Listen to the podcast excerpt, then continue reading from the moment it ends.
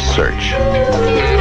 Each man different, living his own way, searching, discovering numero uno. Welcome, BBCS, to episode number 179 of the Broken by Concept podcast, the number one solo queue educational and motivational podcast. Curtis, with this podcast, we love to find inspiration from external things, Yep. media sources. Let's call them documentaries, movies. We've got Jiro Dreams of Sushi over there. Yep. We're going to add another one to our repertoire, Curtis. Okay. This is the one that I'm calling the BBC movie. Okay, Curtis? Yep. The Killer on Netflix. This has popped up recently. It's by David Fincher, who's done some really great movies. Michael Fassbender is the lead role, and he plays an assassin. Not going to spoil it. We're not really going to be spoilers. I mean, it's quite a simple movie, really.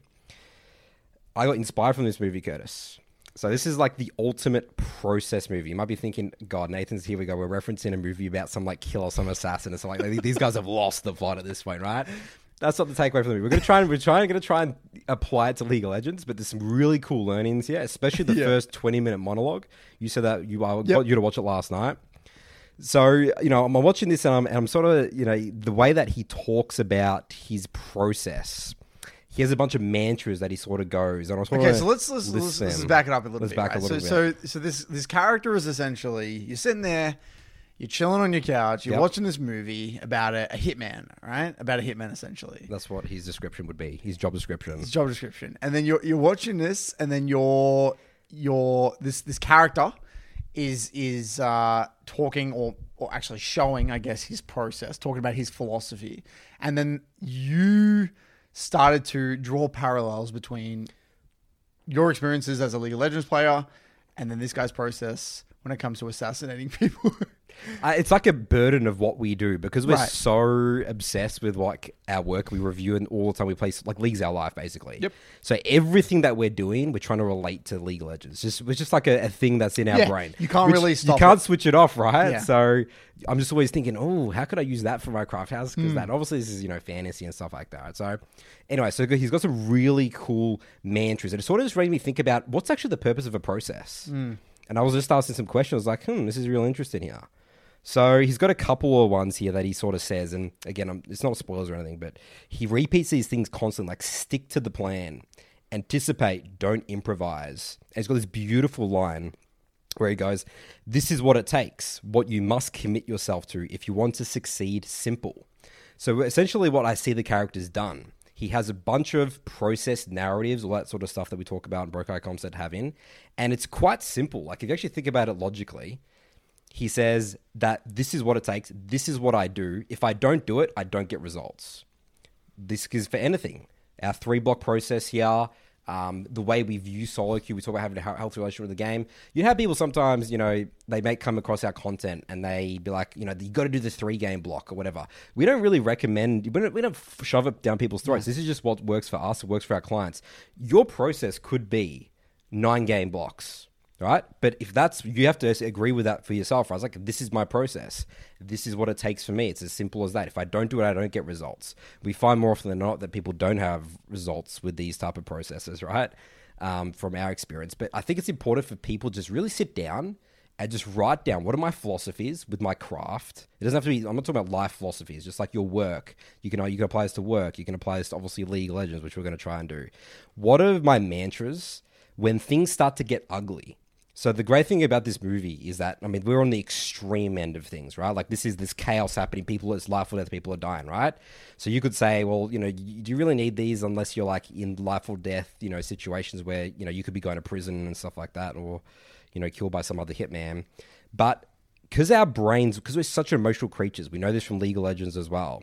I was thinking it's so important to have a process because when thing when things when shit hits the fan, this is what you bring it back to. And in the movie, there's so many sequences that you sort of see where it's sort of showing how his process is rewarding him constantly. Like something will happen, and like, oh, if he didn't have that mantra, he would have died. So I think that was really cool thinking about again my solitude, the way I approach things, and really inspired me to like uh, let me just double it. Let me actually write down my process, the way I view the game, and constantly repeat these things to myself when games start getting chaotic. And, and I do that now. I mean, you do that as well, right? Yeah, no, totally. And, and I see where you're coming from. I think there was an interesting quote as well. I'm going to butcher it, but it was something along the lines of, "It doesn't matter how experienced you are."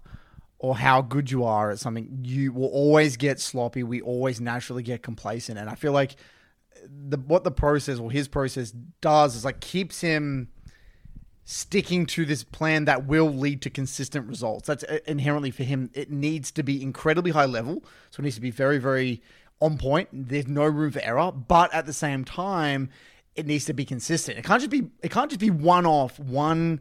You know, one he does like I guess one assassination perfectly. It needs to be consistently every single time he's able to replicate that kind of performance uh, you know uh, every every time and i think that for him that's kind of what that process was about i want to I, I love what you said there i want to kind of riff off this a little bit um a lot of people kind of you know this is where the fake process comes into play i feel like where they they they listen to us blindly and they, they say all right i'm going to review games i'm going to three block but they don't really understanding where this all really comes from right? Hmm. What we're looking for right? The, the reason we enjoy the three block process so much is because we want to be we want to i guess stabilize our level of play as much as we possibly can. We we want to maximize the chances of expressing our best self on the rift therefore therefore we want to play with as much energy as possible.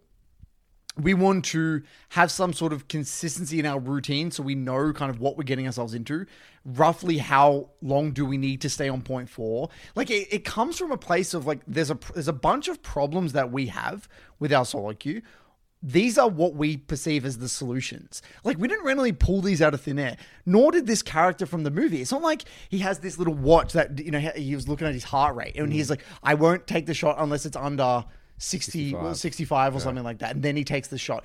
Because he would have been he would have probably at some point tried to take the shot with a, a heart rate of 80 beats per minute or whatever it is and then misses. And he's like that's just too inconsistent. Or he he knows that if he doesn't repeat these mantras he's going to lose the plot he's going to overthink it he's going to start having empathy for the victim and then he's going to get in his head that's going to probably rise his heart rate and then he, he's not going to be able to stabilize his shot. Everything is a problem and a solution.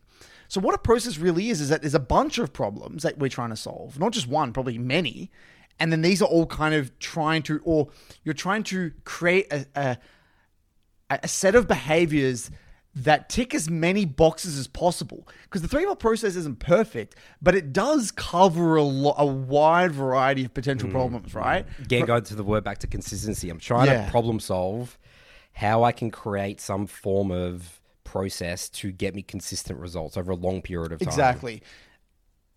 I, I love this, and we'll come back to that. I want to just just do a bit of a pivot here for a second because it just reminds me of something that was really interesting. Was do you get clients that question you in terms of you know you have your take on a specific play, or maybe actually I want to frame it a different way. I, I want to share my experience, and then maybe I want to share. If, I want you to share if you had a similar experience. Sure. So, you know, I talk a lot about these concepts from a, i- i- from a mid lane perspective in terms of like wave management and um, baiting CS, uh, tempo resets, all these like kind of specific concepts, right? It almost feels like sometimes when I'm trying to explain these, that the client feels like I just pulled them out of thin air. And we go through a review and I'm like here you didn't manage the wave properly. Here you should have baited this cs here you should have bought this item instead of this item. And it almost feels like i'm kind of sometimes only scraping the surface. Like i'm giving them the solution rather than trying to i'm not getting across the problem enough. And what i did after this review today i said i want to explain to you for a second why all these things exist why all these where do these concepts come from well if i'm playing yone into vex here in this specific case I want to minimize damage taken. That's one problem, right? I'm taking too much damage. So, how do I do that? I probably got to bait some minions. I got to sacrifice maybe a caster here or there to try and bait out that Vex E to get rid of the fear. So then I can create space to actually get more farm. Okay, if I don't do that, what's the what's the alternative if I don't bait CS? I'm just to get walk up, get a last hit, get full combo by Vex. I got to hold the wave roughly on my side because if the wave's on Vex's side, then how am I to safely CS without just getting either dying to a jungle or like I'm not to be able to get access to the Vex. I'm not to have enough threat down the long lane.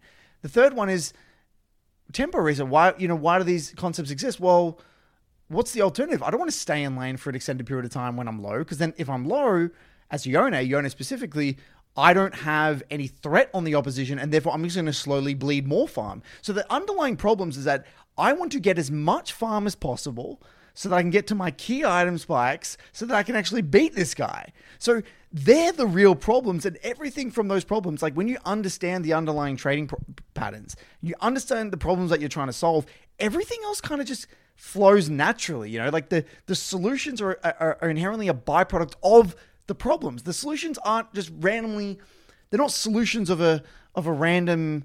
Does they sound cool or No. they're uh, That's just what someone told me to do. or something? Yeah. It's not just some random technique pulled out Yeah. of thin air. It's what is the again? It, it's a it's a direct solution to a problem, and that's the way I kind of view everything in League. There is a, a problem, and then there's my attempt at a solution. What do you? Does this have resonate at all with your experiences? I have one with Rift Herald. Someone will say, you know, you gotta you gotta Rift Herald for first tower gold, right? So there's there's obviously opportunities in the game where you know a, ga- a tower's at two plates, and then okay, we can we should Rift Herald it.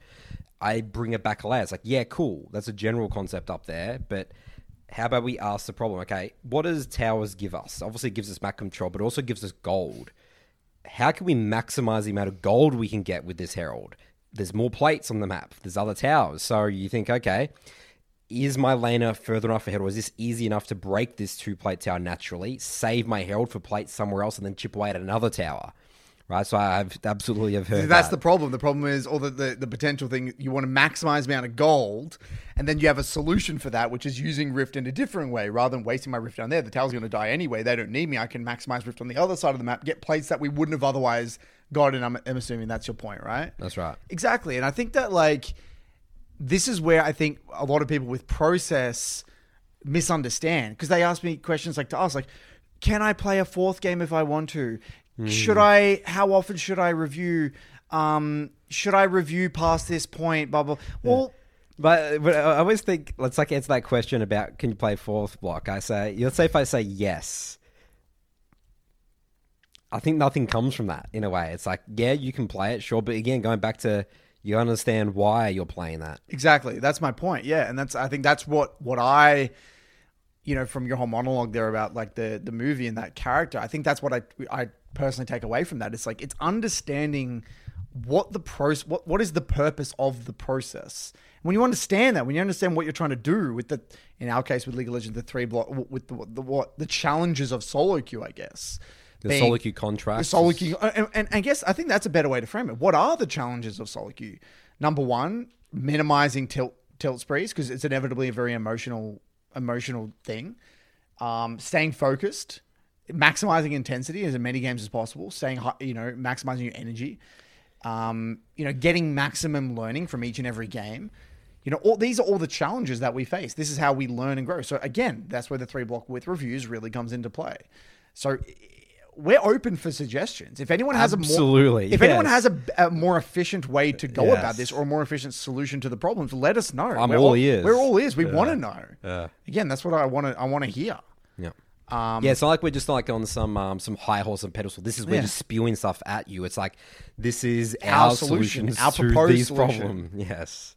in its current state, and it may differ at some point in the future. I don't know. Maybe there is an evolution of the three ball process at some Mm. point. I, I don't know. But yeah, I think you raise a really, really good point. So yeah, the movie got me thinking about you know, and my, the message to the people from this segment is really think about, write it down, what your philosophy is on the game, dealing with certain challenges. Again, tilt's obviously a really big one people talk about. Even stuff like what is your your uh, mantra? Let's say for your champ pool. Let's say if it is like I am going to. Uh, six champions is required to have success in solo queue, right? Let's say that could be your mantra. That but you know you got to test that you know stress test that and see how that goes hmm. you know? Again it's not a recommendation. But as long as you've got it written down so then you can be accountable for it. And if it doesn't go wrong if things go wrong you can then readjust your narratives your process. Processes aren't just going to be just this perfect thing from the get-go. Just adjust to it and just hear us out hear out experts see what other people have done that have gotten success. And what I love about the whole mantra thing, by the way, actually repeating a mantra, and this is what I do in games. So important, The what's yes. next? Yes. What is my job this game? How do I win this game? It's not about the words itself. It's about what it invokes in your mind. It's bringing it back to something. It's kind of like a, a reorientation of like, okay, I'm in a shit show. I'm in a sh- I'm in a chaotic situation.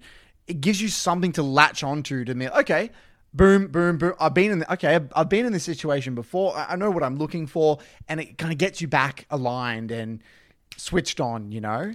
So there's kind of like the two parts of the mantra. It, the, the message itself of the mantra, but then the the calming, reorienting, calibrating effect of the mantra itself. Getting the heart rate down in the example of the movie. exactly, exactly. That's like the physiological response to the actual mantras. Exactly. I, I like I have one all the time as a jungler because I play specifically you know early game junglers and I can get ahead and I, it's very easy for me to make plays in the mm. game and I always repeat to myself we've already won the game my team outscales I've already got an early lead I don't need to do anything don't need to do anything I'll repeat that you know t- every m- two minutes I'll repeat that to myself because I've lost so many games where even though we were ahead, our comp doesn't really t- come online for a while. Like in terms of, pe- I had to wait for people's item spikes, and I'll still throw those games. And so that's again like a mantra that I'll actually take from game to hmm. game. So I probably have like my game specific mantras, and then the Yeah, the right. big picture ones, right?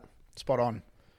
I love it. I think it's really, really cool. And and and yeah, I think I think um, it's one of those unique things for us as well. Whenever we do, whether it's when we read a book and it has nothing to do with League, or we, we're going to somehow bring it back, bring out- it back to it. Even yeah. if it doesn't, we're gonna think about it. The thought's gonna happen. yeah, it's at least going to go Yeah. through our mind in some way, shape, or form. So that's people's weekend movie, guys. Watch Check it out, The Killer. The Killer, and it's BBC approved. BBC approved right here. Um, so I wanted to talk about the end of review mistake topic. Now, you're a massive advocate. I know you specifically are a Love massive. it. You were the one that coined this term, Yeah. the end of review mistake. And so, essentially, for those of you who are unfamiliar with it, um, essentially, it's thrown a lot around in the BBC universe. Um, essentially, meaning everything from this point onwards in the game is kind of actually. You know what? Before I talk about my definition, I want to hear, hear from the master. Here. All right. Walk me through your interpretation. of What you, what is the definition of the end of re- or an end of review? End of review. What, uh, not even review mistake. End of review. What does that mean to you? So it's game changing. The game would look a whole lot different if you didn't make this mistake. It has insane consequences for the result of the game. It's a point in the game where I can look at it and then I can create principles from it. I can create apply concepts to it, and then apply it to other games. So it doesn't necessarily mean the game's over. No. It just means the game is gone a different, Different direction, completely different direction. Uh, and the keyword A is negative direction. completely in a very big negative direction. Yes, okay. It's a major mistake. I mean, on my stream, I have we have the end of review, and basically, I mean, if you want to get granular, it's like when the enemy team gets more gold out of the play than you do, or just more value out of that play. I guess gold's also can look in different ways. You know, like let's say if you lose a little bit, but you you win out some fights, Cassidy gets a double kill, gets some shutdowns, like. this is what I mean. This is where the end of review is very Yeah, sticky. it's it's, very- tricky. It's a very It is tricky, thing. because when people first come to, they think they stream. It's like, oh, it's just a death. Because most of the time it's deaths, but there is good deaths, obviously, in the game. I think it's a lot more complicated than you think. We both think it is. Hmm. I had this question. Someone sent me this clip. I want to show it in a second here. Okay. Is this an end of review mistake? I would, I, I would do do a segment. I'll do a podcast of just breaking down end of review mistakes all day long, dude. I would love end of review mistakes. They're so exciting to me. but I think the list is endless. I mean, Yeah. I, okay. So before we get into this clip, I, I've got my own my own Uh, so what's your principle. Take? Yeah, what's your principle for end of review? My principle is that I actually said on stream today, I because I look at the other people like the midlanders and stuff. Like Curtis would say end of review hmm. here, and I think I wonder if Curtis actually would say end. Right. of review, but I, I'm pretty sure it would be end of review. right. Yeah. Okay. Well, I, I've had to think a lot about this, and basically the conclusion that I've come to is that an end of review mistake is one where it fundamentally prevents you from fulfilling your champ's identity and role in the comp. I think that's a good definition. That's it. Okay. So I'm going to show you an example of a death, and I want you just from your immediate, I know I'm hard because it's a mid lane perspective. Is this an end of review mistake? No, I think I have a good understanding All right, of end ready? So this is a level four Syndra, four minutes in the game. Play it out here. Takes an excellent trade onto the Hwei here. Demons the cannon. Hwei comes through. EEs. Briar comes through. We burn flash, and we die. And that's the game state. Um, so resources, flashes are important, right? So a lot of flashes were burnt. We still have TP. You're not really going to lose any minions. I don't think that's end of review. That's fine. I'm like, that's uh, that's that's just the way League works sometimes. That's not end of review. Yeah, I totally agree. Bam. You're spot on. A plus, Nathan. I'm a genius. And and and so again, I want to tie back to that that that that my my framework. Yeah. Does this fundamentally change your like kind of like your role in the comp and your identity here? And so essentially here, if you take a look at this, Syndra into Hwei, you're still Hwei didn't get the kill. You've got TP. You're still going to win the matchup. You've actually got a decent amount of gold that you've gone to base with. You can go back get like an Amp Tome, uh, Sapphire Crystal, Reefer, whatever. You're in a fine spot. Yeah, you might lose a few creeps. It's not a. It's not like one of those massive big deal deaths. Also, the thing is important to note is that even though you don't have flash, Briar's not. I mean, yeah, Briar's threatening, but it's not like a. It- the Hawaii, uh, I. I call it Hawaii. I like Right, meme it, by the way. okay. Uh, Hawaii Briar, like I mean, yeah, I there's think you could threat. easily still survive. You can the- survive if you want to survive. If you have good warding linear, you can survive. And also, I think it's important to note that bot's doing an okay job. Top's doing an okay job. So in terms of like the your role in this comp, you're still going to be a significant AP threat. You're still going to be a great carry slash secondary carry. It doesn't change much, really. It's annoying. Hmm. It's definitely it's definitely noteworthy, but it's not an end of review mistake. And so I think that like a lot of and and, and look, this is a very a, a hard question. I think you can't even answer this question: Is this borderline interview until you actually have significant champion mastery, because you need to know, you need to know how how bad that death is based off past experiences. Like if okay, let's paint a different picture. Let's say here, for example, both my sides were losing. I'm the one that got counter pick and draft. I I have to, you know, both my sides are struggling. I was the one winning lane. The my both my sides were already losing. Um, I don't have TP. Wave shoving away from me. That's borderline end of review. Hmm. Boom, just like that. Just a few variables just shifted hmm. around a little bit. Boom, that's borderline end of review. Or maybe I'm versing a higher threat jungler. Or maybe off the the back of that death, they're able to dive bot and then whatever. Or maybe I had a bounty. My point being is that there's a lot of variables at play here. But the fundamental question is, am I able to fulfill my champion's identity or my role in the composition that I would otherwise? And I think that in order to answer that question, you got to you got to have a decent amount of champ mastery. And I think at the beginning of your journey with a champ, you can't actually answer that question that effectively. No. And it's going to be very very difficult. Yeah, so there's there's definitely a spectrum of simple end of reviews, quite obvious. Missed all my abilities, got my team triple killed.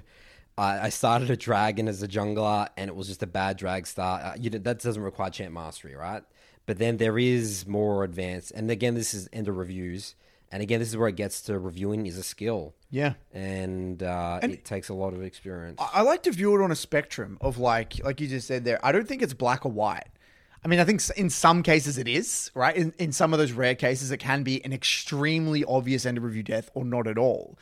But more often than not, it's going to be somewhere on that scale. If you give it a rating of zero to hundred, right? Zero meaning it's death doesn't really mean jack shit, nothing at all basically, and hundred means okay, it's the worst possible death you could actually have. It's an instant end of review, right? more often than not, it's probably going to be in that range in the middle where it's like, ah, oh, seven, it's like a 70 or, or 60 or maybe a 40, 35. It's annoying or, or maybe not that annoying. And it's going to be in that gray area. And, that, and I think as well, you know, it, this is where it also depends on where you're at in your journey. If I'm a pretty high level Master Plus player, that could actually be an end of review mistake because your standards are so high, you're not really going to have, you don't really want to, re- your focus might be on really tightening up your first eight minutes, really leaving no room for error. And that you could ha- make that a personal, it could be a personal end of review. You know what I mean? Like, that's where I think like the personal, your personal preferences come into play. But maybe for someone, um, or maybe vice versa, earlier on in their journey, maybe they they do need to be really quite strict and they don't they want to end the review at one death as well. Like I think it's the way you interpret it as well, and I think that's where personal preference come into play. I think me and you have our own personal take on what an end of review mistake is, but you might be like, you know what? Yeah, I, I understand this is bad, but I still want to go on from this point because I think there's things I could have done, and that's okay as well again, I want to tie this back to the framework that we had earlier, Nathan. What's the problem here? What's the core problem? What what is what is end of review uh, framework is a solution to what problem? The problem being we want to be efficient with our review process and maximize learnings and not get bogged into a hole where we're reviewing something that doesn't actually matter. It shouldn't have happened in the first You shouldn't, place. you shouldn't even be in that situation in the first. I always the say problem. these these uh, re- reviewing past this point, we're solving problems that require so much effort, energy, so rare that it's not worth putting the effort into. Exactly. And and actually I would say what we what we need to do in league is that we need to be very intelligent with our time and energy. Yeah. There are many many things we could be directing our attention to. We need to really laser focus on the things that like that, that are really foundational and that are going to be shaping or, or situations that you can see in many other games and the just the the 20% is essentially within your play. Hmm. Love it. Again, I could sit here looking at end of reviews all because I've because I I consciously I'm I'm good at it for other roles as well because I consciously consciously in a game, literally in a game or in a review, hmm. I look at end of review mistakes on my laners. But do you, you know? But I, I will say one last thing about the end of review thing, Nathan. I, I really think end of review is one of those um, double-edged sword techniques. Oh, absolutely. It yeah. is. It is really. It's feast or famine in a way uh, for a lot of people. Yeah. Right. I mean, you, I think you you were the great example. You took that end of review To the extreme, to the extreme, and to a detriment where you would check out in a game because you knew that this was a borderline, a, a really disastrous mistake, and you would let that affect you mentally throughout the game. And I think a lot of people who watch our content have actually had that experience as well, where they, oh, Nathan and Curtis would have said end of review, I fucked They're up the literally game. thinking about that. I've They're had that. judging their play in the game. They're like Nathan would say this, so like that means I should just give up. That's literally what people have said that that they've, Exactly. they've had my voice in their head when they make an end of replay. But you know the funny thing is, Curtis, you know me taking it to the extreme, and I think some of my clients take it to the extreme. It might hurt them in the short term. I'm convinced it helps them in the long term, though. Still, I think that the positives actually still outweigh the negatives because eventually, like that's where we're at my point now. You've built so many painful experiences, muscle memory, that it's. I mean, maybe I built a toolkit to start dealing with that. Okay, I did. Again, go back to the killer dude. I did. I built a toolkit. I had to build a toolkit to deal with um, With that problem. with the problem of giving up after I made my interview mistake because it just wasn't working for me anymore. Right? I had to sit down like, okay, I've got to come up with a toolkit. And my toolkit is is trick myself by asking, okay, what's the next best decision? What's the next best decision? Information. Distract myself with collecting information, uh, and also be uh, really internalizing the enemy team's going to make other end of review mistakes to capitalize on. And I've also won many games where I've had insane massive end of review mistakes that should have been game over, but I played out of my mind still throughout the game. So once I start having those experiences, I start breaking that narrative down a little bit for us from from myself, and then think about that. I've gone to the extreme. I've had all that experience, that painful experience, and now I'm a, a deadly player as well because I will not give up.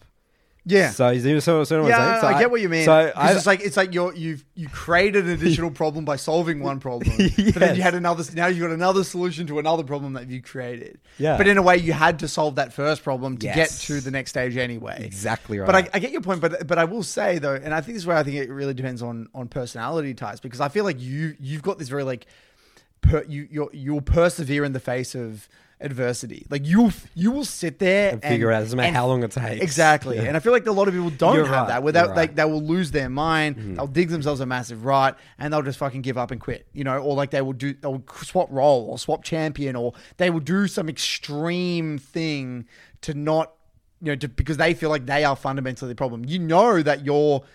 It's not you are you as an individual that's a problem. It's something about your play, and that's where I feel like what I've noticed as well, Nathan, when when someone experiences the same problem for long enough, you know what their first default response is? Is that it's about them as a, as an individual, as a person, not about their level of play anymore. They start to go to the, things like, "Am is this? Am I even possible of climbing? Am I just stuck? Am I just a shit gamer? Am I? Is this champ just? um, Am I just unable to play this champion to a high level? You know, that's where. And I feel like you you just bypass that. For you, it's not. That's not even part of the fucking equation. It's like for you, it's like I- I know I can do this. I just got to figure out how.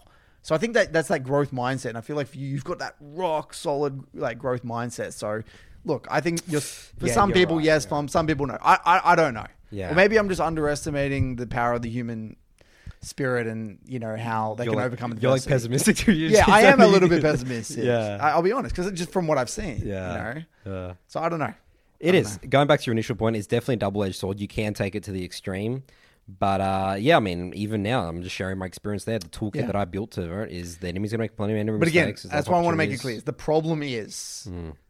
You want to be you don't want to waste time reviewing things that aren't relevant to your client. You don't want to get distracted, bogged down in details because that's where you really lose your mind. Hmm. You really, really lose the plot. If you're reviewing a game where you're zero three and you're looking at some team fight, you're trying to like nitpick a dragon fight. at It's it's just like you're, you're Oh, so yeah, you're fucked, you're yeah. done. You're Yeah. just done. Like get me out. You yeah, know, and then also You're really done. when people like they're looking at one fight, the game somehow becomes even. Look at one fight at thirty three, like a minutes. baron, like a baron fight at 33 minutes. 33 the minutes, and then they're oh, like saying, "Ah, I lost this game." And like, yeah, my I- AD carry lost me the game here by getting picked in mid. yeah. But then they'll come as well. They'll say, uh, "How do I win this game?" yes, and they're so disconnected wrong. because it's dude you've lost the game at minutes 4 8 11 and 14 minutes that's four end of review mistakes i could have found in this game and you're complaining about a 33 minute game building narratives around my teammates suck it's you've you've lost your mind at that point that's, that's why you can't get to that point It's you can't get to that point. So th- this is a way of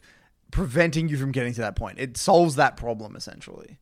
I see what you mean. League's a snowball, Nate. Snowball game. Unless you're going into that review with the mindset of, okay, somehow we, you know, managed to get even. Oh, I'm four items. Everyone else is four items.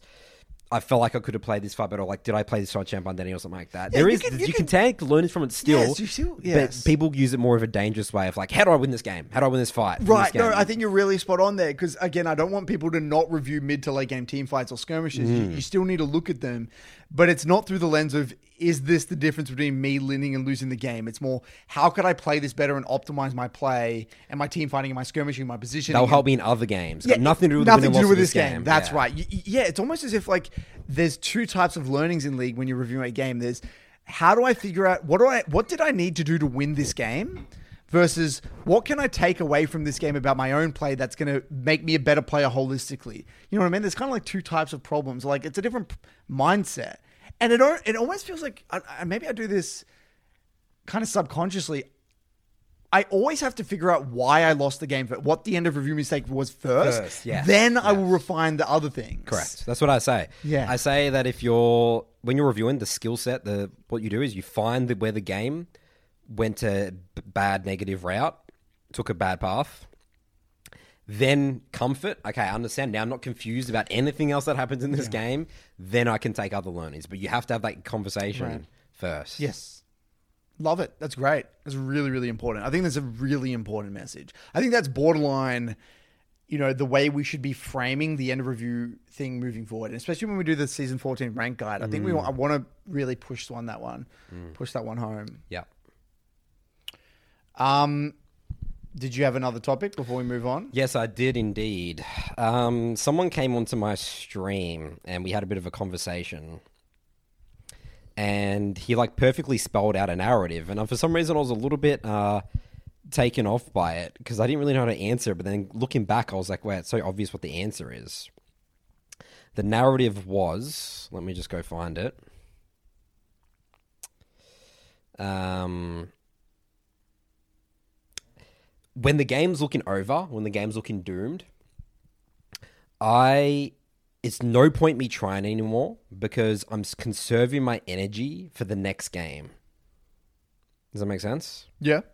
So this is what some guys like. This is his narrative. That was his narrative. His narrative is that that's why he'll give up when his teammates like when the game's just like let's say the score's like you know five kills and they're 11 and they have two dragons right he'll just he's, he's the way that he says is like this is actually healthy for me to just mentally check out of this game which will conserve my energy so I can play better in the next game. There's no point worth trying because if I try it so hard and still lose this game, I'll be more affected by it. Okay. Did you want to share your findings first or you want me to explore this? You can explore first. Okay. guys. Well, again, I feel like that's one of those problem solution type things, right? Where you've got a potential solution to a, a problem in a way it, it- you can see how it does have a some sort of use case, but I feel like it's one of those scenarios where you create more problems than you solve. Right? So let's say you solve one problem, you're also creating four problems. And those problems would be number one, creating a bad habit of checking out after things don't go your way. Number two, um, I would say, I would say you're actually just straight up um, not even giving yourself the opportunity to come back from games. You're expecting the enemy's going to play perfectly. So you're not even going to, you're actually probably losing games that would have actually been free wins without even you realizing it. I think number three, um, what I found as well with that whole thing is that when you've got it actually puts you in a bad mood. I've actually had a similar thing where I'm like, oh yeah, whatever. There's one of those games you. It's very it's very hard to have that mentality and then switch it back on for another game. In my experience, I feel like there's something Yeah, it's there. too theoretical there a little It's bit. too isn't it? theoretical. Yeah. I, like, I've done something like that before. I'm like, oh, just whatever. Let's go next. But then Yeah. I feel like it creates some sort of negative emotional state where Yeah. you're kind of you're, you're you're thinking more about the uh, the wins and losses in that game rather than just you know. and then Exactly the other one was the thinking about the wins and losses rather than Yes. well, how can I maximize my learning from each and every game and and the expression of best self. You're getting very far away from the how do I express my best self in the Rift and how can I you know, make the game as easy as possible or hard as possible for the enemy to win. Therefore, creating just great principles, great habits to be a, just a scary solo queue player. You know? Yeah. Yeah, so then I, I, I reflected after, right? I think it's just as simple as that he's too focused on the outcome and Yeah. the result of the game. And it's also as well me partly thinking as well, the energy is so extreme, it sounds like, for him to figure out how to win this game. We're not, it shouldn't, Shouldn't really, really. be. Just doing your job. You're just chilling, just assessing information. Like, yeah, you're gonna, you're, You're just you're playing win, game- you're just playing the game. You're just playing the game. You're not Like, really playing any harder than you would otherwise. Yeah. Because the way I view it is like, what are you saving it for? Like, For, you, you yeah. plan to do a three block anyway. You should have enough fuel in the tank to play three 35 minute games regardless. Mm. You know what I mean? That's mm. the whole point of the three block process. You're not really saving energy for anything else. I feel like that, that that mindset is again making it seem harder than it actually is. You know, we're just sitting down playing a game of League of Legends. Yeah, obviously it's pretty mentally taxing. You got to play with intensity, but when I hear that statement, it sounds like it's like you have to try extra hard now that you're behind. But it's actually not really the No, case. no. I've never really felt like that. No. It's like I'm only I can only do what my champion allows me to do. Right? That I would have the same mindset from ahead and behind. I don't want to die. I need to value my life. I need to think about the next objective and think about the lane assignments. It's the same thing. It's almost as if he thinks that when we're ahead, I need to think less, and when I'm behind, I need to think more. When it's flat, always flat. It's high intensity, high energy, the same variables. It's the same information processing and gathering. It's just like sorry, the same information gathering, but just different information processing. You're just coming up with a different solution. Yeah, I think you're absolutely spot on there. I'm just looking at the can't hurt me, and I'm just thinking like David Goggins will say that's like a soft, you're like weakening your mind Yeah. by just giving up and not even if you're going to lose that game. Whether you think it's like a lot of energy, or we just discussed that it should be the same sort of energy, whether you're in a head or in a losing position, um, it's just going to just create more problems. That's right. So yeah, you're solving one problem maybe, but you're creating four or five other problems. Yeah, it's like it's like I have anxiety, so I'm gonna I'm gonna pick up smoking cigarettes. It's like Yeah. you know, it's help me calm down my nerves, take the edge off things. But then it's like, well, you're creating a whole hell a lot of other problems. Good analogy.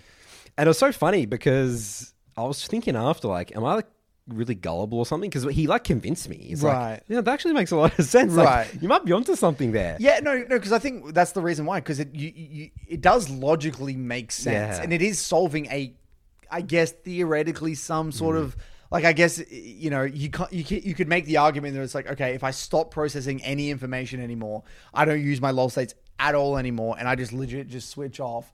Then yes, objectively you have more mental brain power for the next game.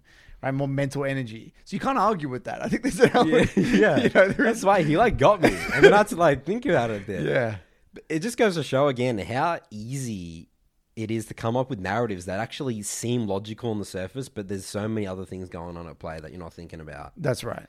So you got to really check your narratives. And you know, and honestly, for for someone like that, like if they're really not convinced with our take on that thing, try that, Yeah. and see how it works for you long term, and hmm. then really try and do some reflection and pay attention to your relationship with the game, and are you progressing utilizing this technique?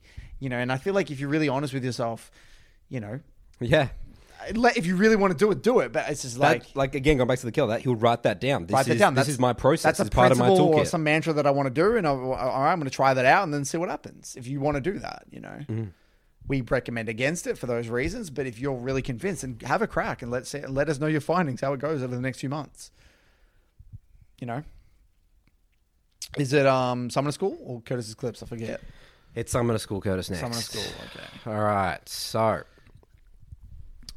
this one here is from Solthar. The title of this one is Do You Really Need to Play with Your Camera Unlocked to Be Good at This Game? This one has interestingly more comments than upvotes. It's got 250 comments, so a lot of people not really upvoting the post, but I have a lot to say about it. Right. Uh, obviously, unlocked camera is a hot topic um, in League of Legends. One of our most clicked videos on this channel, Curtis, is our reaction hmm. to. We had some funny story of the locked camera player, your casted in person, who TP'd or whatever. You can look that up on the channel. I've been playing since season 5 and I just can't play with my camera unlocked. Every time I do, I lose vision of my champion, I die more and feed more often. But when my camera is locked onto my champion, I can 1v9. I just don't get how people do it, and I've been told m- by many of my high elo friends that I need to play with camera unlocked, but I just can't do it, especially uh, especially in team fights. I can't play with my camera unlocked. So, do I really need to do it if I play better with it locked on? And if I do need to unlock it, how do I do it without feed in? I've got a an analogy here, Nathan. Okay. Playing with locked camera is like is like going for a, a run or going for a walk down the street without tying your shoelaces. So you can still get from A to B with your shoes on, but if you don't have your, your laces tied up, you might trip over something. You might you you you you're you could put yourself into a pretty disastrous situation, right? You might trip over it while going upstairs. You might you're carrying the groceries and you might accidentally you might get caught on something. You know what I mean? So my point being is that you can you can you know, it's serviceable. You can get from A to B. But there's a lot of like what ifs. There's a lot of scenarios where it's like your life would be a lot easier if you just did it. And that's kind of how it feels like. There are players that can get to a high rank without it. The, the top comment here is uh, literally 130 upvotes says it has more upvotes in the post. It probably helps, but I have a friend that hit masters this past split and keeps his camera. Well, I want to speak to with about Mysterious. Mysterious is the MLA coach. He got to uh, GM, I believe, with with it locked with Anivia. Again, it- the context is very important. It's what champion you play. He played Anivia at that time. You know, he was like I think he was like Anivia OTP or whatever. He got to a relatively high elo in Europe, US with it. But then he realized, holy shit, I'm so capped, and he just and he regretted it. He it was one of his biggest regrets. He said, I had to go back to scratch with my my unlocking camera and I dropped way, way, way, way down, like into diamond and stuff, trying to redo it. Um, but he had to do it, and I was like, thank God, it was like a massive, important thing for him. Um, so yes, you can climb. It's like again, you can go from A to B, walking with your shoes untied. But there are going to be scenarios where it's really going to bite you in the ass, and you know, and you're going to trip over yourself. It's the exact same. There's going to be that team fight in the river where you really needed to know if they flashed or not, or if the Ezreal had already used E, or if so on and so forth happened. And if you miss that information, that can completely change the trajectory of the fight. And that's the reality. It's really that simple. It's really it? that simple. I have a locked camera player that comes on my stream a lot. And we actually just seen demonstrated again, like I'm saying things are happening and all that sort of stuff because I'm live coaching, and it's just so clear. I'm like, I have, I have no idea how to approach this fight. it's, it's so clear. It's like we're missing information here. We missed the potentially a gang, something like that. It's just we just straight up missing potential Missing shit. opportunities. Flat out, simple. End of that's story. it. End of story. There's that's a, that's the problem. You can do you can go for it again. Sure, you're running around with your And you can you can compensate untied. for it by doing other things and being good at other things, right? But ultimately, it's a big problem, Hmm. and you do need to fix it at some point. And it hurts to watch, especially from a coach's perspective. I'm like, it's actually frustrating because it's like, I don't even know how you're coming to these conclusions. How do you even know that this is a gank that you can go for? You're not even looking at the lane. Yeah. You're not even looking at the lane. What the hell?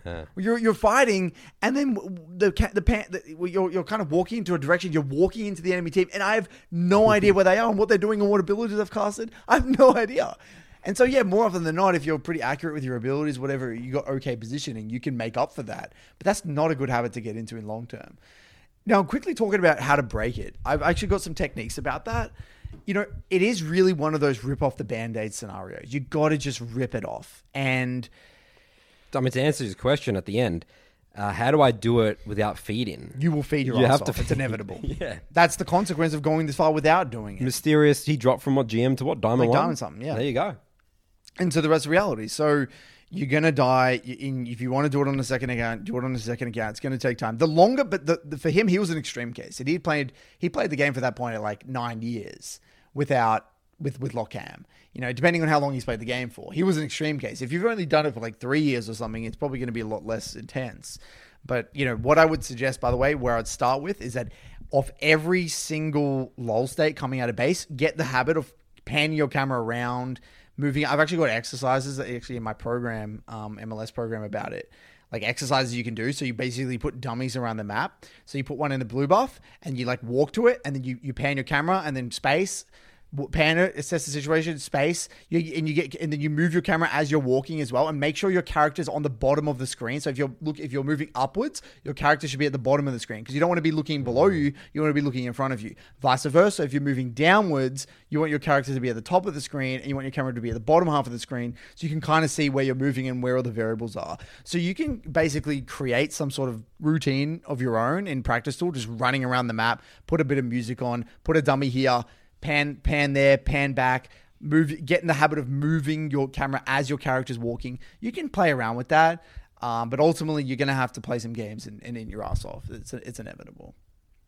That's my two cents. I say normal games, seven days, no ranked. Let's do it. That's Yep. sort of my.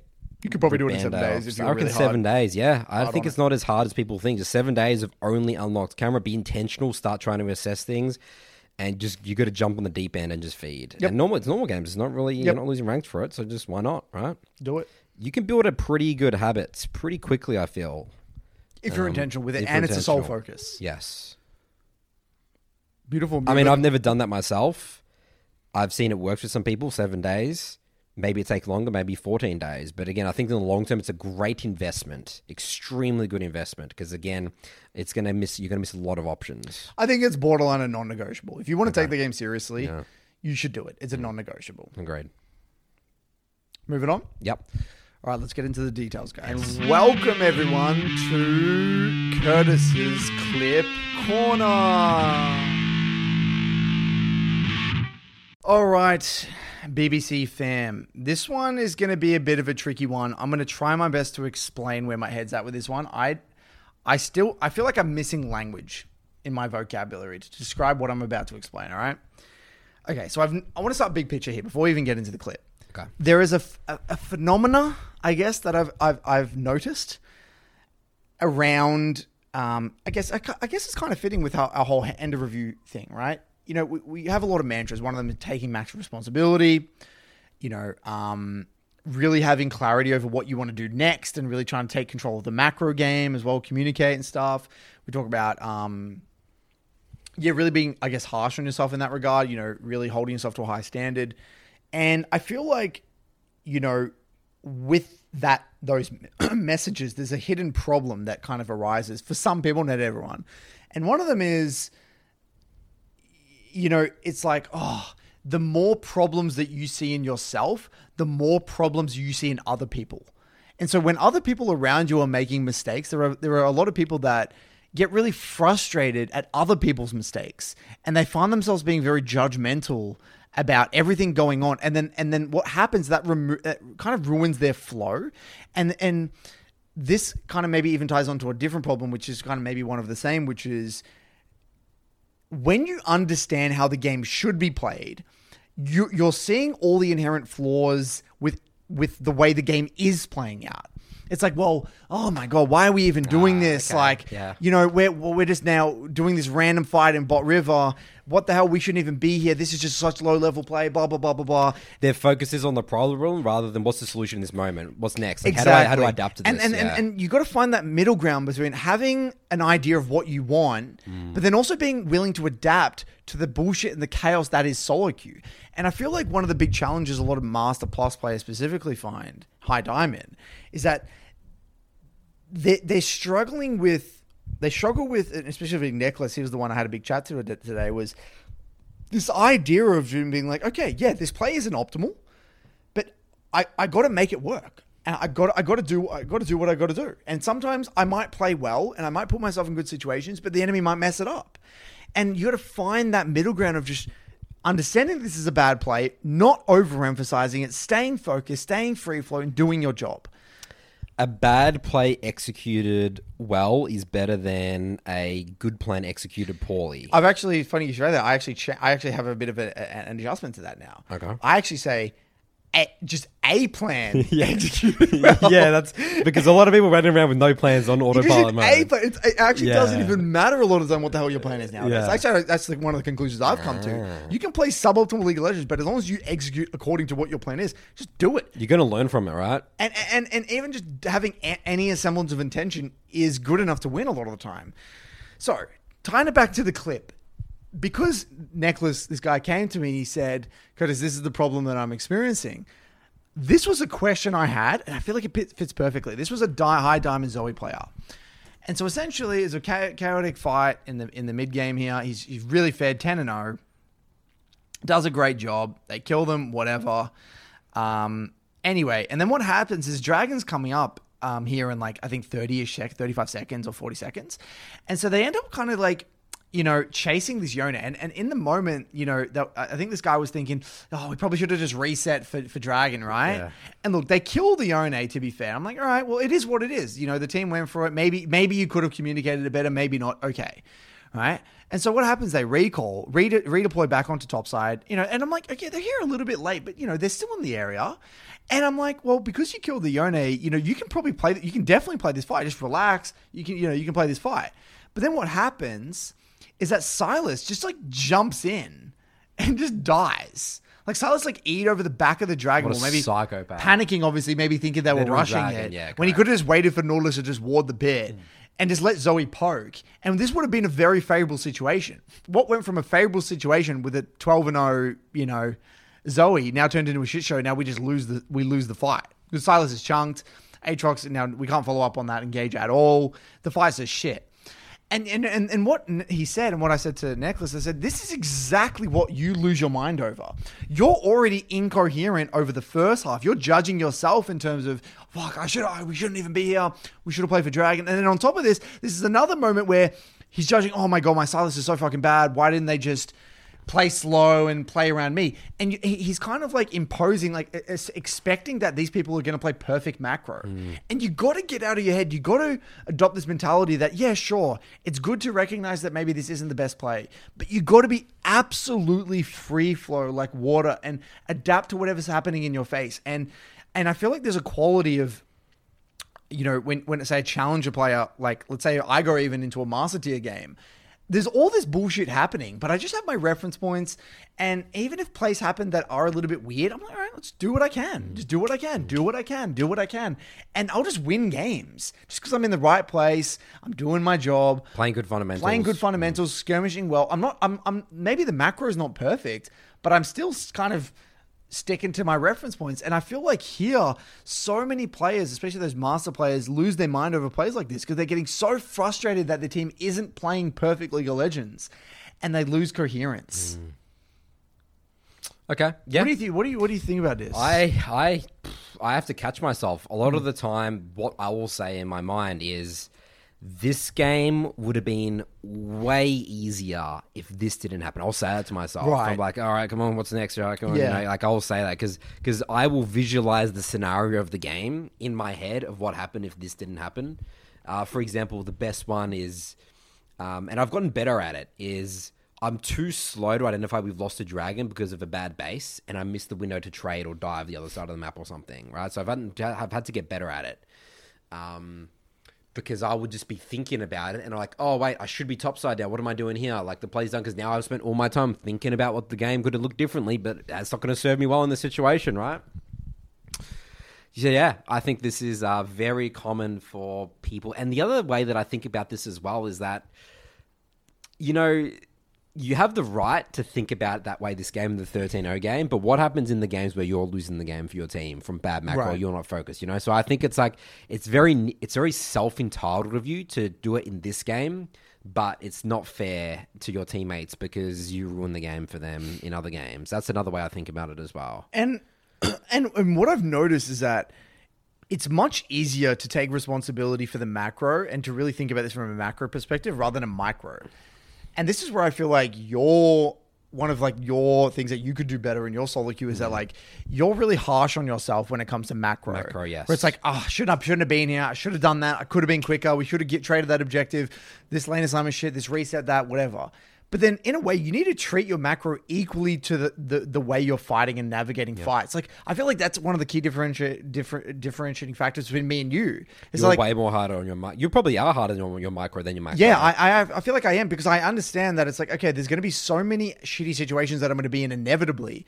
I got to get good at just fighting. I got to outplay my way out of. I got to out. Yes, I got to yeah. do. I, I got to. What does it look like to juice the value of my kit in a given scenario? And when you do that enough, and you have that mentality, you just win scenarios. You get to. You can get to straight up challenge at doing that. Yeah, I have correct plays that are perfect, but I get outplayed by those players, and then I'm like, "Holy shit!" It's like, well, now I'm, my plans are gone. Exactly. I, I've been on the. You got to do both, role, though. yeah. You got to do both, and I think AJ, the MLA coach, he is a great example of this, where he got to challenger and an A with, in my opinion, pretty average macro. But he, but he, he's just he, like his macro decisions aren't a lot of the time correct, but he he just plays them well.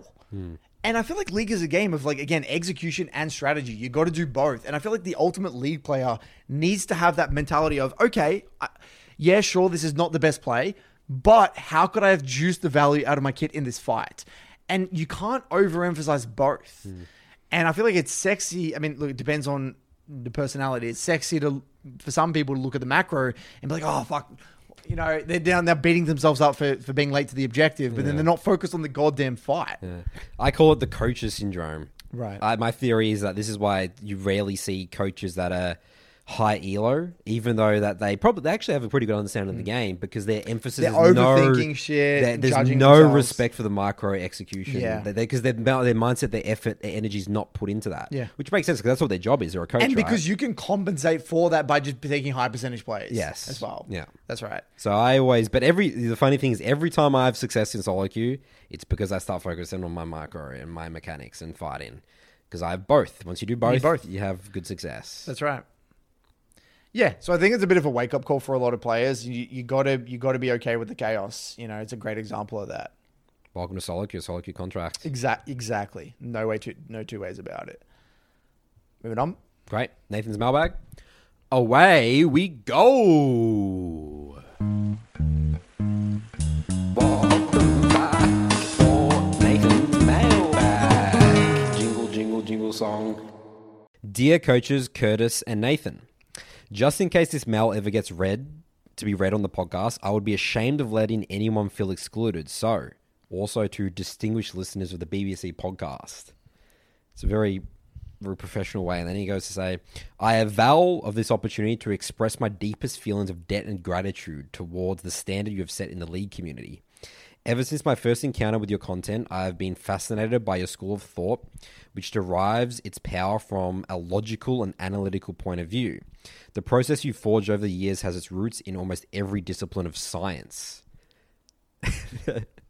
it's funny how he wrote that. It sounds like we're like solving, like curing cancer or something here, isn't it? Theory of everything. Yeah, that's right. It's like, we're just playing some League Legends, guys. But I appreciate it nonetheless. All right, by applying the principles of the process, I've managed to reach my dream rank, Diamond 4. Last split, I finished Gold 4 and land a long desired working position simultaneously. As my peers are in awe of my relatively impossible career success, I've come to the conclusion that I owe my career victory to my league journey, and I owe my captivating league adventure to your unmatched wisdom disseminated on the BBC podcast. I would like to highlight three concepts you broke down in depth that had real life applications for my situation.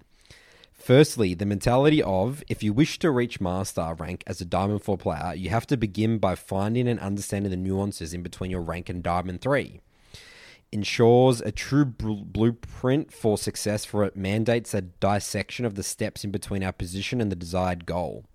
Almost always, the route to success is manifested in the shape of stairs rather than a rocket's launching course. Climbing and persevering throughout this humbling stair may sometimes require us to lay back and remind ourselves that good things take time. Secondly, the BBC Pyramid is an unmatched identification tool to overcome any impediments, whether it seems easily fixable or perceived as an insurmountable, since it narrows the approach and hints where to look for the solution. I always start with these two questions I borrowed generously from Curtis. Number one, how did I contribute to the situation? Number two, could I have made reasonable preparations to reduce the risk or the impact? Finally, but most importantly, I wish to once again emphasize the self love aspect of any self improvement journey. If you find ways to enjoy the self improvement process and be proud of the process you meticulously fitted for your needs, the results will come eventually. Although I agree with the desire to optimize the process, the mentality should be the same as if it is in league. One should change their process to either get a better understanding of the process or get a better grasp of their specific needs, talents in order to adapt their process. You either learn the game or learn the champion. So you experiment with your own process rather than optimizing it, since this calibration will occur naturally. You may be wondering where is the self love part? Where do we do what we love for ourselves and the joy of our loved ones? The process is by far the best method I've come across to build and ensure a healthy relation between us, the craft, and expectations. It marks a fine line between addiction and passion. That's it. That's it.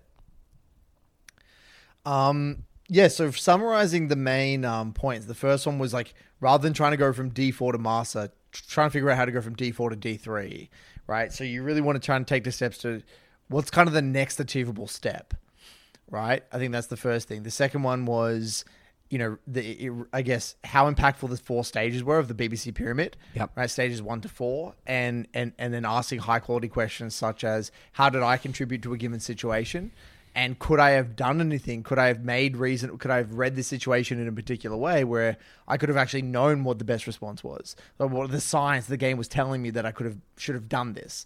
And then the third one was. Um, you know, I guess an appre or an understanding or a respect for self love and how you got to, you know, um, love yourself before you can actually commit yourself to to something, you know, to I guess anything difficult, and as well as, uh, what was the last one? Well, that's what he said. Um, Oh, and also, emphasize the love aspect of any self improvement journey. and rather than trying to optimize the process, the, your your process too much, try and execute it, and then it will naturally kind of chip away at it over time. Rather than you're not going to have the perfect process at the start. Yes. right? So it's like you're gonna have a crack. Just do something, something that you're okay with, something that you're currently capable with, in at this current moment in time, and then you can kind of naturally be like, okay, this I like this about it, I don't like that about it, and you can kind of calibrate that naturally. I think they're the, the kind of Yep. You know, if I was to uh, put that in Aussie bogan talk, Which is quite opposite from what I just read, the most intense email ever on the BBC podcast. I mean, like I, I appreciate you you taking the time to write and share your findings, and congratulations on the new job. You know, it's funny you say that. I think a lot. I've actually had quite a few people recently write to me something very similar, where they've actually had career wins and were able Very to find jobs or you know um, uh, stuff with university and college um, that they wouldn't have otherwise if they weren't didn't have this kind of mind changing, mind altering kind of I guess paradigm shift when it comes to like growth mindset and and um, applying yourself and developing a process. I actually had someone also write to me recently saying they recently had the balls or the guts to actually believe in their ability to change their course. So they were currently they were studying computer computer science, and then they realized that they actually wanted to study physics. And before, I think he he wasn't confident in his ability to actually because apparently physics is like really hard to study. It's one of the hardest um, Makes sense. things. And then he's like, well, now because I, I was able to get from um, X rank to X rank in, in the MLA and go through that process, I finally I feel like I have the confidence to do anything and like apply himself to anything. And even if it's hard at the start, he'll find a way to get it done via a good quality process. So there are people that are coming out like literally making life changing decisions via their process. What which they've is- learnt in league. What they've learned through league, which is Yeah. which is fucking incredible, really. I mean, if we can if if people can get have that sort of experience through league, I mean, can't you literally can't ask for anything better than that, you know. So yeah, awesome stuff, man. Yep, all said. I don't really have anything more to add to that. It's, I think it's a very fitting email going back to our initial talk about the killer and the points of the Right. process and having your own. Having your own But process, whatever it is, test, stress test, have feedback, then maybe alter. Stress test, feedback, alter, calibrate over time. All right, our next one here comes from uh, Connor. The title of this email is Reforming My Relationship with League. Reforming My Relationship with League. Hello, Mr. Mott and Mr. Coach.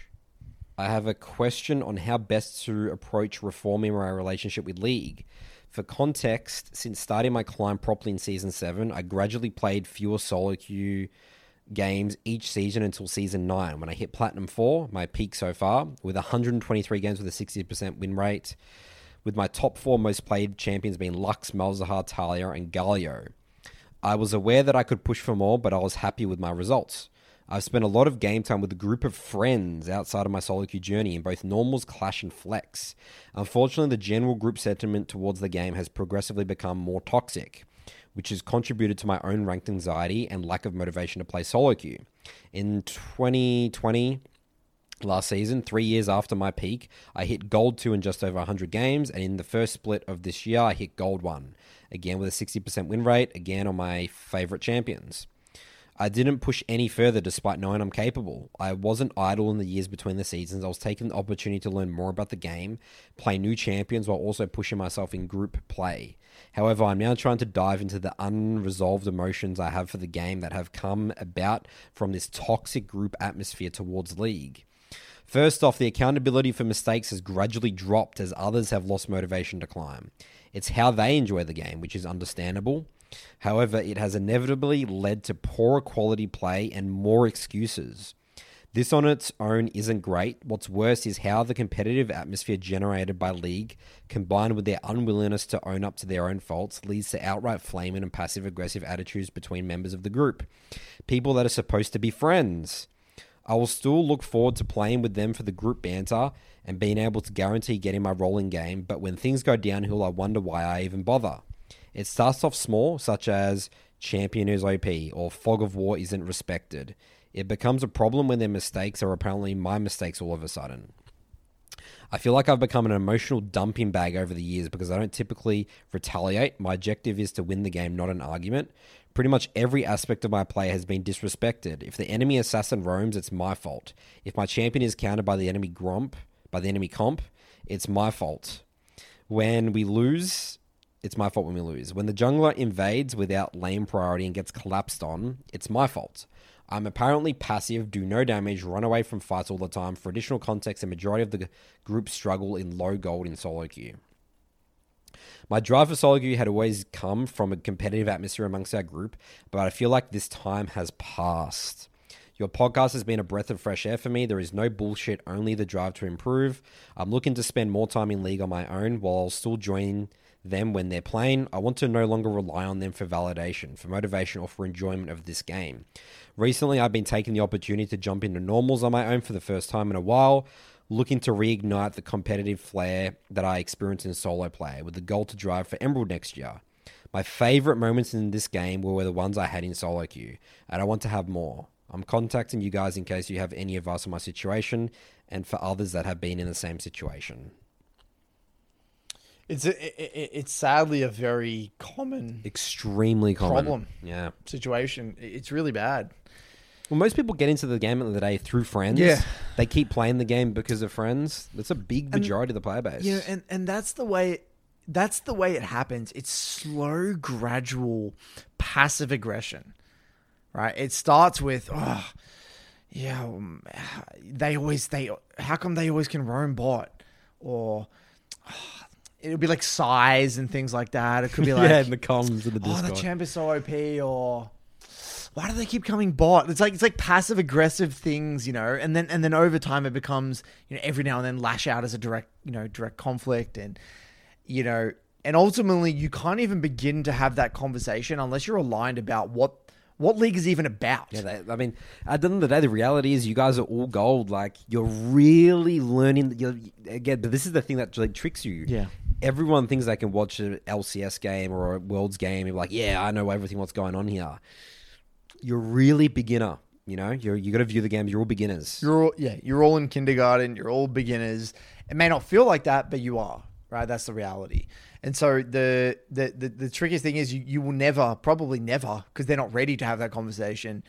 Um, yeah, you never will be able to have that really proper conversation about why that situation occurred. Like it's not like you're going to be able to sit them down, get into the room, and be like, okay, they were able to get prior off this one wave because blah blah blah blah blah. They're gonna they're, gonna find another excuse anyway. They're not ready to have that conversation. You can only in league, right? It's one of those things where the game is always ready for you.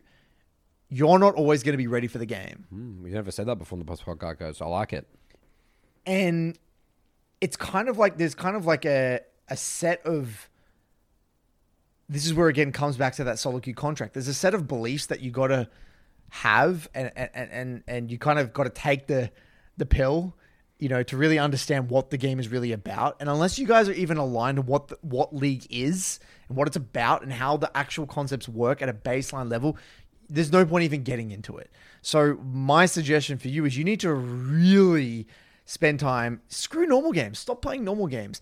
Play solo queue, and then do your your, your little game or two with your friends.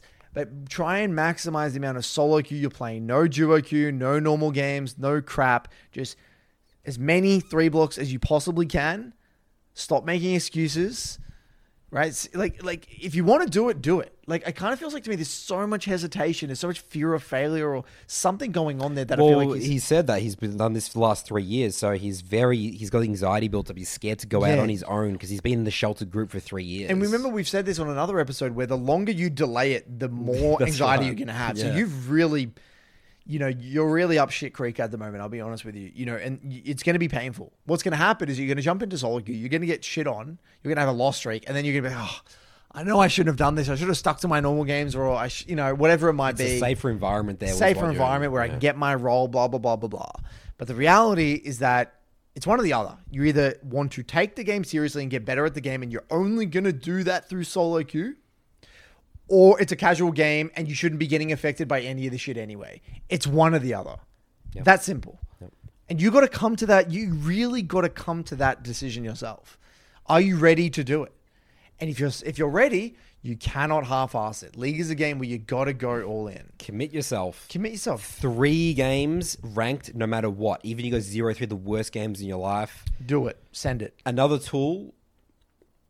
I don't know what your thoughts on this is, Curtis, but people, especially in my below gold program, because they have like, you know, friends that pressure them to play and stuff. They make a new account a secret account. Yeah.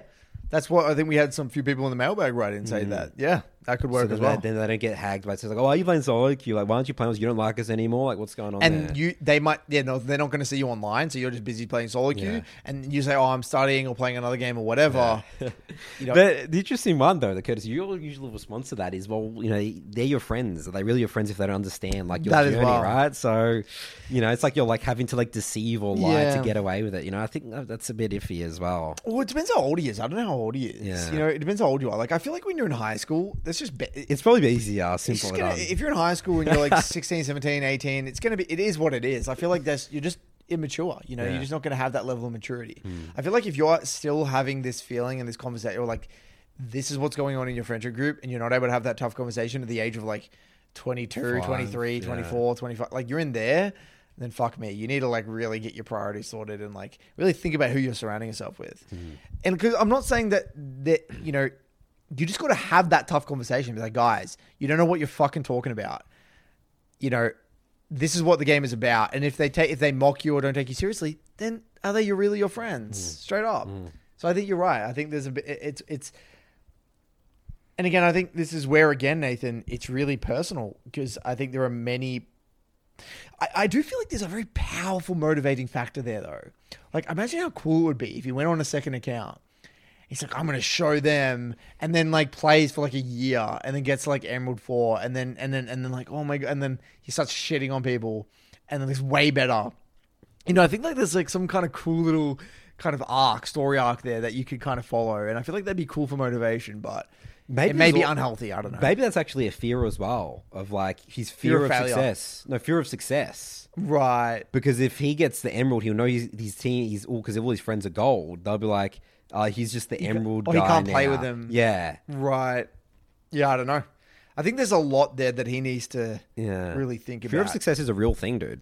People are afraid of what happens if they actually succeed. Right. What does that mean? You Yeah. get you like leave behind your friends and stuff like that. ostracized. Because he's very comfortable in his friendship group. That's what he said. That's what it sounds like. Yeah, you're right. It's like uh, people would rather um, be in a situation of discomfort for something they know than find an uncomfortable new thing. It's kind of like that Goodwill Hunting in a way, isn't it? Mm. Where the guy purposely kind of dumbs himself down a little bit so he can fit in with the crowd that Mm. people that he's in. It's kind of like that. Potentially. I don't know. It's a reality. We're psychoanalyzing Curtis. We're sitting back in our chairs, literally armchair analysts, Curtis. He's um, armchair psychoanalyzing his We should get like a little fake degree and put it up in the wall. Yes. The School of Psych Psychology. the broken by concept Broken by- psychology. school, yeah, like little, little diploma or whatever. bachelor's, Curtis. No, master's. PhD. Yeah, PhD. in broken by concept, legal and psychology. BBC certified. All right, our next one here, which is very fitting from our last email, Curtis, is from Lena. Hey, Curtis and Nathan, about four months ago in episode 159, I wrote in about some issues in my friend group regarding the idea of talking in voice chats about the random people in our games in a toxic way. I wanted to give a quick update on that and my rank journey. First of, first of all, thank you so much for helping me out. I ended up sending the episode to the people in question and basically just told them to listen to that part. It turns out they didn't understand how much it actually affected me, and after having watched it, they all apologized and promised to make an effort to stop. Since then, the toxicity has fully left the group, and I enjoy playing with all my friends again. So I'm happy you could help fix the problem. Other than that, I joined MLS about a month before my last email, and I'm actively playing ranked for the first time in many years where I just peaked gold one due to the mindset of improving over winning. I started in Silver 4. It might not seem like a great climb, but to someone who struggled even hitting the play button out of ranked anxiety, it feels huge. I swapped from Cassiopeia to Azir where my motivation was at an all time low, and I was bored out of my mind having one trick Cassiopeia for five months while having maintained her mained her prior and I've been enjoying the learning experience. Just seeing how many my fun how much my fundamentals have transferred so well makes me feel like I've really improved at the game and not just on Cassiopeia, although it should be said I've played Azir a lot over the years, so I'm not learning a new champion from scratch, but it's my first time playing him in solo queue. Keep up the great work with the podcast and coaching programs, and thank you for fixing my friend group and for motivating me to play ranked. Lena from Denmark. What a wholesome email. Love it. Thanks so much for the update, Lena.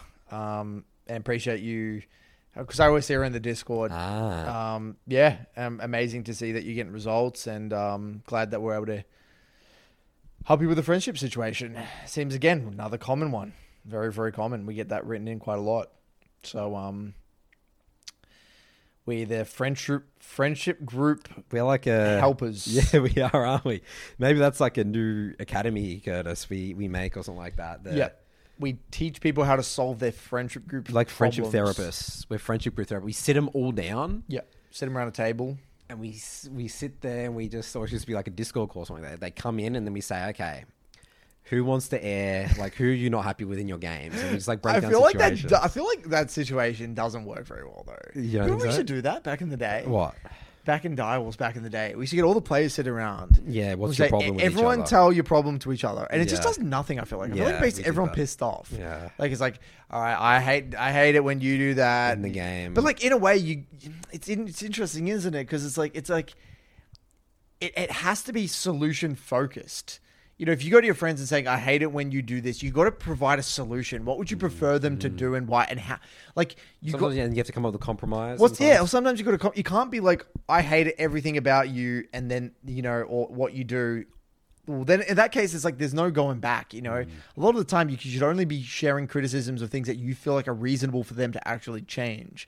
Like I feel like sometimes it becomes really personal. It's like I just hate the way you, like the clothes you wear, and like, like the way you brush your teeth, the way you sound. come in and walk in. You know, it's, it becomes Yeah, so it's like personal. It's, so personal attacks. unnecessary. Yeah. It goes from being like very actionable and like these are things that we need, behaviors that we need to change to just like things that are way deeper than that. You know, so I don't know. I I, I- think. There's probably some therapists out there saying you guys got no idea. That's Yeah, not how you we do, it. We, we do You have no, we, we, we have we're fucking clueless, Nathan. we don't know what we're talking about half the time. Anyway, We're having for a crack. For someone out there, if you're a therapist, there's a huge market for league friendship groups. Discord, like honestly, maybe like yeah, just Discord communities in general. Honestly, you think so? across many game titles, hmm. not just League. Something there, business idea. All right, our next question here comes from Christopher. The title of this email is Old School Player Looking to Adapt to the Present. Hey guys, I'm playing League since beta. So, you know, we're talking about what 2009, so that's 14 years. About 14 years. I got League for the first time by installing the physical copy. I didn't even know there was a physical copy. There was a disc Yeah, of League of Legends. There was. So was that at EB Games? Get out of here. Yeah. You like saw it? Yep. Wow. Did you have to pay for it? Yep. Because it was a, a digital collector's edition and it had skins and shit in it. Ah, I got it. Yeah. Got it. And I, I think it came with, I don't know 100%, but I don't know if it came with champs, but I know it came with skins. I see. Fascinating. I guess 2009, everything was still physical copy and stuff like that.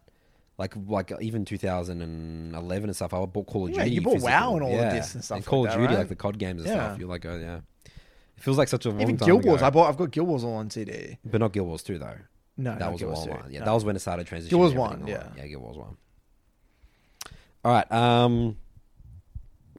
So yeah, so uh, I got League for the first time by installing the physical copy, and I have my Bronze Season One rank badge to prove it. I've always loved League. I've never gotten above Silver despite trying.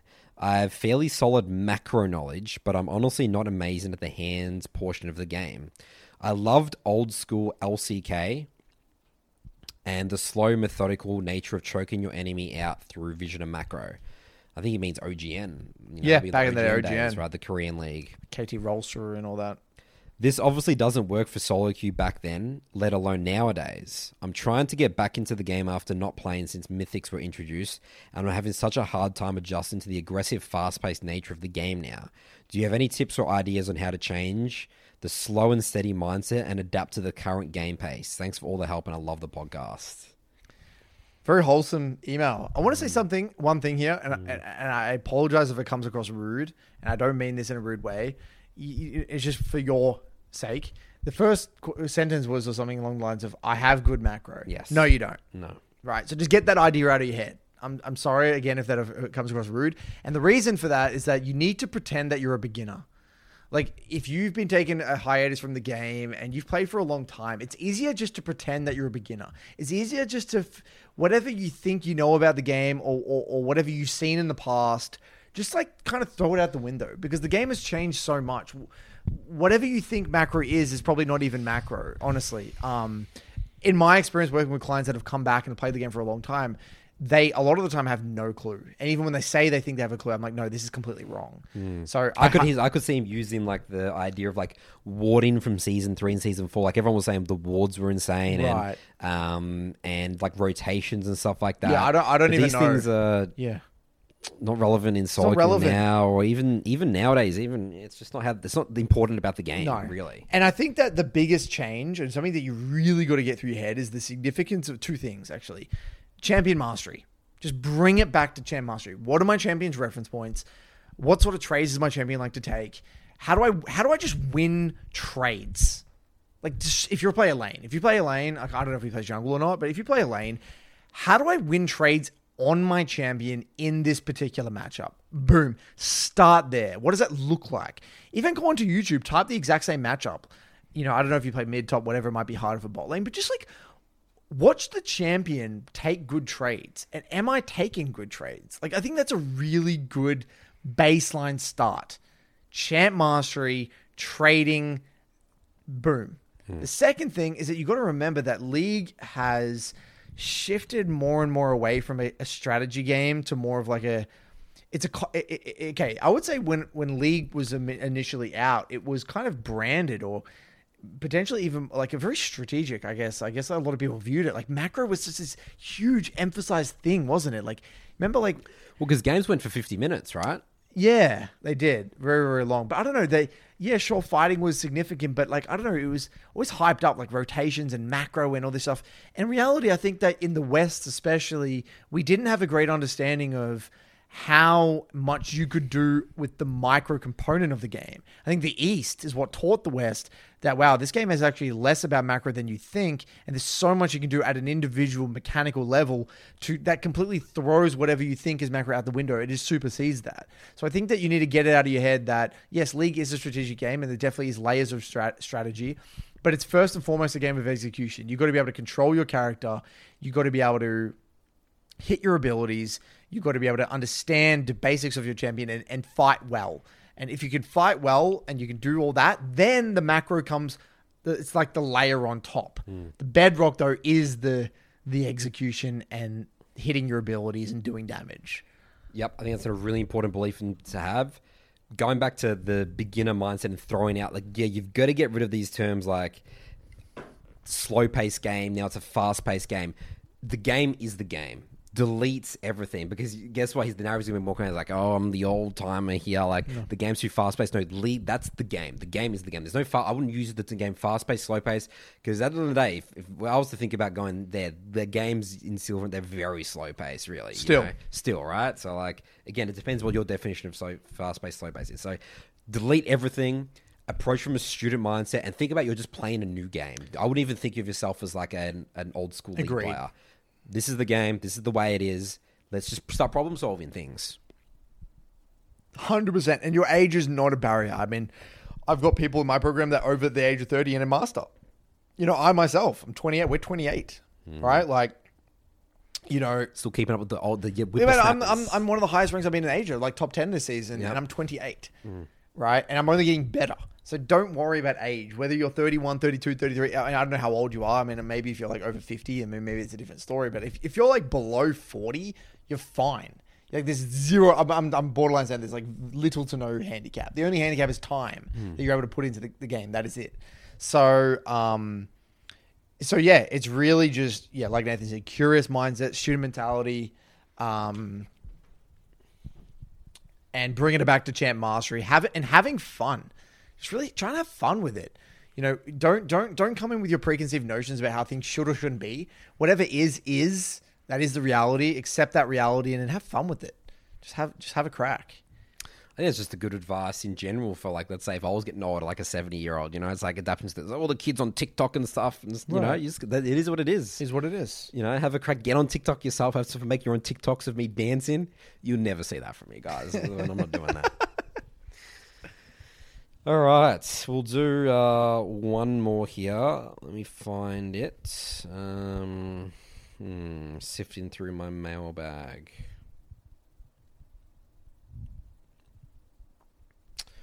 Um, oh, here we go. This one here is from Faye. The title of this email is Selfish Champs and Teammate Tilt. Hey, Curtis and Nathan. I've been watching your podcast since I started playing League last year. I have a decent gaming background and quickly found my calling was to one trick full AP Katarina. So, following the process, I was able to climb to Silver 2 in my first season of Ranked. By watching higher ELO Katarinas play, I've tried to emulate them by playing team fights for resets, waiting for CC abilities to be wasted, etc. This often means my teammates must engage before I can go in and clean up the fight.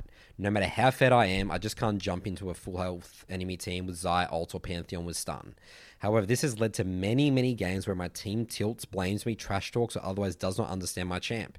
Meanwhile, when I play my oh no, cat is banned, um, oh no, Caddy's band pick, Veigar, the difference in team mental with my cage is immense.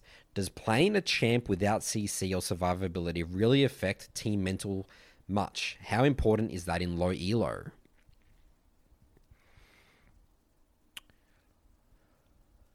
Well, look, I, I don't think we can comment on that to an extensive degree, Nathan, right? Mm. Because we're just not in those games. Mm. So I, I don't want to specifically, I don't feel comfortable ruling that out as a possibility. Maybe. Whether it is or it isn't, it doesn't matter. Because I, I think what you're likely experiencing is that the games are just easier for you when you're playing Vi- Veigar. And that when you're, when the, and, and because you're facilitating other people, because you're laying down your CC, people are inherently a- able to do more, so they're, they're they're less agitated. I think that's probably what. It's not that they're more. It's not that they're they're more tilted when you play Katarina. It's just that they're less tilted when you play Veigar because of again you're you're lowering agitation through facilitating them. You know what I mean? It's not. It's not. It's got nothing to do with Katarina specifically and your lack of CC. It's the fact that you have you have CC with Veigar, you're probably going to be having more positive experiences with teammates. But in a way, this is just a completely useless conversation because hmm. ultimately you need to bring it back to what does my champion do? What is my role in a composition? And then and then how do I maximize my impact on that champion? And focus on what you can control. If your Focus teammates you start control. flaming you, blaming because you thought that the fight was bad, That's it. you, for starters, you shouldn't even have chat on anyway. Yep. Right. So you shouldn't even know what people are saying about you. The second thing is that yeah, like Nathan said, you just got to go out there, have a crack, and do what you do what your champion allows you to do. And I will say though, uh, look, I love that. I do like that kind of clear reference point in the sense of like waiting for CC. But what was weird there, the Xayah ult. Xayah ult's not, not necessarily something that you have to think about. I want you to think about this in a different way, Faye when you're playing a diver, right, there are two kind of, if I'm going to oversimplify it, right, you can theoretically sit there and wait for people to use their CC. You can do that. And that is, there are situations where that is 100% what you have to do. Another way you might want to think about it though is like if it's a Xayah ult, I wouldn't really count that as CC because you just got alt then pull back the the feathers, right? You might want to go in there, EW, not all EW, make the Xayah panic, hold your R, Shunpo, and then chase after them. And then, you know what I mean? Like, you can create space for yourself a lot of the time. Or maybe you go in, you're the one that can sometimes start the fight and create space for your team to do damage as well. So I think that, like, sure, for things like hard CC, like a Pantheon W, point and click, or Leona, of course you can't do that. But you got to be, like, there's a very big difference between, like, a Xayah R, you know, in pulling back the feathers, or even like a, um, you know, things that are less reliable hard CC is what I'm trying to get at here. It's the idea of you don't have to fully commit with your R. You can go in and then go out. Go yeah, you, exactly. Katarina can go in and go out, especially later in the game because your Shunpo's on such a low cooldown if you pick up the dagger, right? Um, and then also, especially if you build Zhonya's, and that's why Zhonya's as well and Katarina is so important. You can go in, you can pop your ultimate, and then you, you bait out all of the abilities, Zhonya's, and then your team can clean up, depending on what else is on your team. So again, uh, look, I think keep watching and getting inspired by other Katarina play, but don't necessarily like just be careful. You know, you, maybe you're being a little bit too conservative. I just want you to keep an eye on that. Um, but yeah, just don't don't let that that whole train of thought occupy your thought. It's just not important. It's your journey. You're playing the champion you love. Screw everyone else. That has to be. You have to be inherently selfish about your learning in league. That's just that's just the reality. Yeah. All right, I got really nothing else to add. I think that's good. That's it for the mailbag, Yep, Curtis. beautiful. Good work, guys. Let's keep on improving. Three block process. We'll see you guys next week.